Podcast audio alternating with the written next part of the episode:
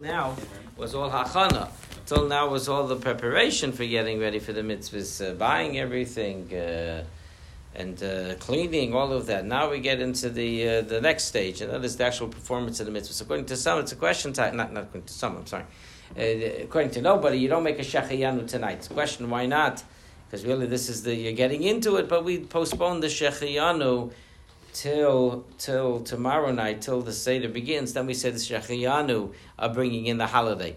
I, I heard today, I was davening in, um, in uh, Mishkan Torah, so they were quoting, I, I think it was either from Rav Ovadia or from the Ben Ish Chai, that, uh, that uh, if you want to be uh, mehader, if you want to do nicely, so you could have a new suit on when you do the B'dikat Chametz. I don't know if your wife will let, but, but you had new Sudan or uh, have a new fruit. So then you can make a shechiyanu on that, and that uh, that's a nice thing to do. I, I never saw anybody do that, but that was a interesting idea because again, this is the beginning of the mitzvot uh, that bring in the season that that um, the holiday. As opposed to doing it tomorrow. No, no, not opposed. As opposed, no, you, you would do it both. You, you would do it both. Yeah, yeah. The too long. You would do both. If you made a shachin tonight, you would say again tomorrow night. But it would not be like uh, the other. Cool. The the the. You're going to spread out. The idea is one should start the bedikat chametz with a candle. That is the tradition. The Gemara says you should have a candle, um, and then you could switch over uh, so you don't burn your hands as it goes down. Uh, you could switch over to a flashlight. Now, in the olden days, by the way, how many candles do you think it took them to do bedikat chametz? One. Why? You only have one a one house room. You only have one room. You know, if you're rich, you had two rooms. If you're super rich, you had three. Right? Uh, it's not that, you know, that's uh, one of the challenges of uh, suburbia is the fact that just the bedikas chametz alone. This is just the cleaning is a full time job. It's uh, okay. Listen, that's the way it goes.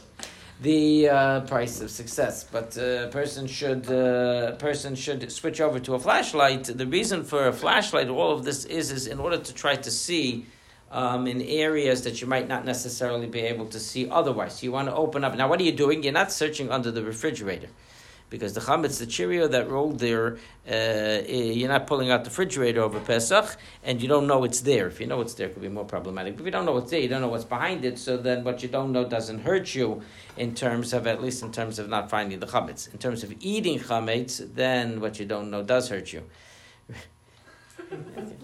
yeah, so, so, you can't just say, "Well, come on!" It doesn't say it's chametz. I know it doesn't work like that. You got to know it's KFP. You got to know it's kosher for Passover. Um, but when the bedikas chametz is, is an area, so if you have drawers that you put food in, right? If you have an office drawer, you have your uh, desk drawer, and sometimes you hide nash from your wife or from your kids. So then you would be obligated to make sure that you don't have it there anymore. So any place now, place that you would never eat put chametz, you don't have to search there. Uh, places that never would have chametz, so you don't have to look there at all. If you're going to sell your chametz, right. why can't you just make minimal effort and just sell the rest? So you could. So that's what's called going to a hotel. But until you uh, want to put really until you want to put down that kind of money, until you want to put down that kind of money, so then you have to clean. Basically, it's either you pay or you clean. It's basically the two ways it goes. But I mean, what's, what's the halacha behind that? Oh, what's the, what, what's the reason that they're not doing cleaning No, their house? You're saying I'm selling it, it's not mine. So you do a reasonable clean in your house, and then you say the rest is not mine. Oh, I apologize. I'm sorry. I didn't understand your question. I'm so sorry. Any area that you're utilizing is not cannot be part of the sale to the guy. I'm, I'm, I apologize. Let me explain it. It's very important. It's very important because I see people don't. Meaning, somebody told me, okay, so I selling half my, all to everything to the right. The right door is going to be the guy's. Everything to the left door, head backwards. Everything to the left door is going to be mine. No, it doesn't work like that because you you you have a halacha is you can't be you're not supposed to be near chametz, and also is the idea is also that the guy leases the space where your chametz is, and therefore ideally it should all be in one room. It's not so pragmatic. So what we do is basically is, is we section off. So you have cabinets, you put tape on it. This is this cabinet. I'm so sorry. This cabinet is leased to the guy. right? But it has to be the area is leased to the guy. But you can't say this is my whole house is leased to the guy and I'm just visiting here. Okay, it doesn't work like that because that's your that, that that's it's making a joke out of the whole thing. You're not supposed to see chametz, right? I, I will, eh, you know, uh, you're not supposed to see chametz. The only leniency that I will tell you is, is and this is a serious halacha. It's a big problem that comes out. Let, let's say you have an office, and in your office you own the office, and you have non-Jews that work for you, or at least doesn't matter, work for you, or they have space there right? So the halacha is like this: the chametz that they bring, you're not responsible for. You're not responsible for. So even though you own the building, right? But if they're bringing the chametz of their own volition and for their own use, that's okay. That's okay. Um, I, but but yeah, there you don't have to sell it because they're, they're t- the guy is taking responsibility for his chametz and he's administrating it. Okay, you can't eat at the same table as the guy You can't eat together with him. But there, there we're not chayshish other people's chametz that you're not responsible for. But that's a, the, not, not when you're living in the house together with it. You know, if you're living in the house together with it, we wouldn't do that. If a person really has no choice situation, as somebody called, so then I told them if they had no choice, I told them they should lease the whatever the case was. Is that they, I told them lease the whole house and just uh, two rooms which you can get to from a side door. Those two rooms you should use. They, they couldn't deal with the rest of the house. So because but then, but then, but they're not going, not going using the rest of the house. They're only using those two rooms. So the rest of the house they lease to the right. So that would be okay. That would be permitted. I heard a fascinating question. I don't want to take your time on it, but a fascinating question. If you're an Uber driver, okay, you're an Uber driver, and somebody pays you to take a package. So, and they hire you. They told you they want you to take chametz. It's a guy. Forget it. Not, not a Jew. The guy tells you he wants you to take chametz for him. Can you transport the chametz? So I thought that was a good question. That's a good question. It's a good question, though. It's a good question. So you have two problems. You have two problems. One is a, one problem is well, it's not your chametz; it's the guy's chametz. Uh, but the second problem is is that uh, so that might be not such an issue. The question is, are you taking liability? When an Uber driver drives chametz, does he take liability on the chametz? If you take liability on the chametz, that's violating the chametz. It doesn't have to be only yours. Liability for chametz is also a problem on Pesach. The second problem, the second problem is that you're nehene from chametz by te- driving the chametz, you're getting paid to drive the chametz. So you're de facto back, you know, in one way or another, you're having benefit from the chametz.